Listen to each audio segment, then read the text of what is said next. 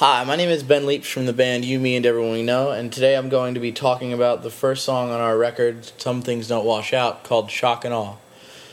The song Shock and Awe started as just a couple lines, basically the hook and a, uh, a few chords about three years ago while I was um, starting to, I guess, sort of put together my, my ideas to show the band for uh, our second EP, So Young, So Insane.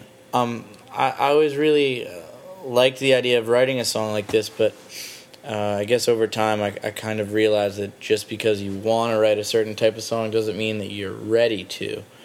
Um, so, you know, uh, I kind of put it put it on the back burner for a while, not really knowing what to do with it, and from there, we uh, just sort of recorded the rest of that record, and then when it was time to work on these new songs, we I still had this, and I had another short song um, that were in the same key and uh, had two very interesting vibes. So I thought we'd put them together. Um, lyrically, the song is a bit of a you know it's a bit of an I guess an opening statement, a sort of a summary as to where we were presently, um, right about the time we were getting ready to uh, go and record this record. Um, we had all but essentially fallen apart as a band, and um, we didn't really have much to lose. And I figured if we uh, if these were going to be the last songs that we were ever going to get to record, I figured I might as well lay all of it on, lay everything I had to say on the line.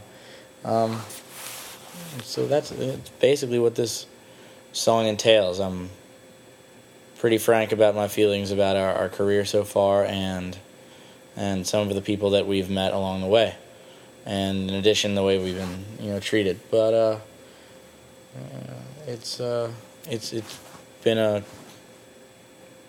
it's been a growing uh, experience. But yeah, that's what shock and awe is about.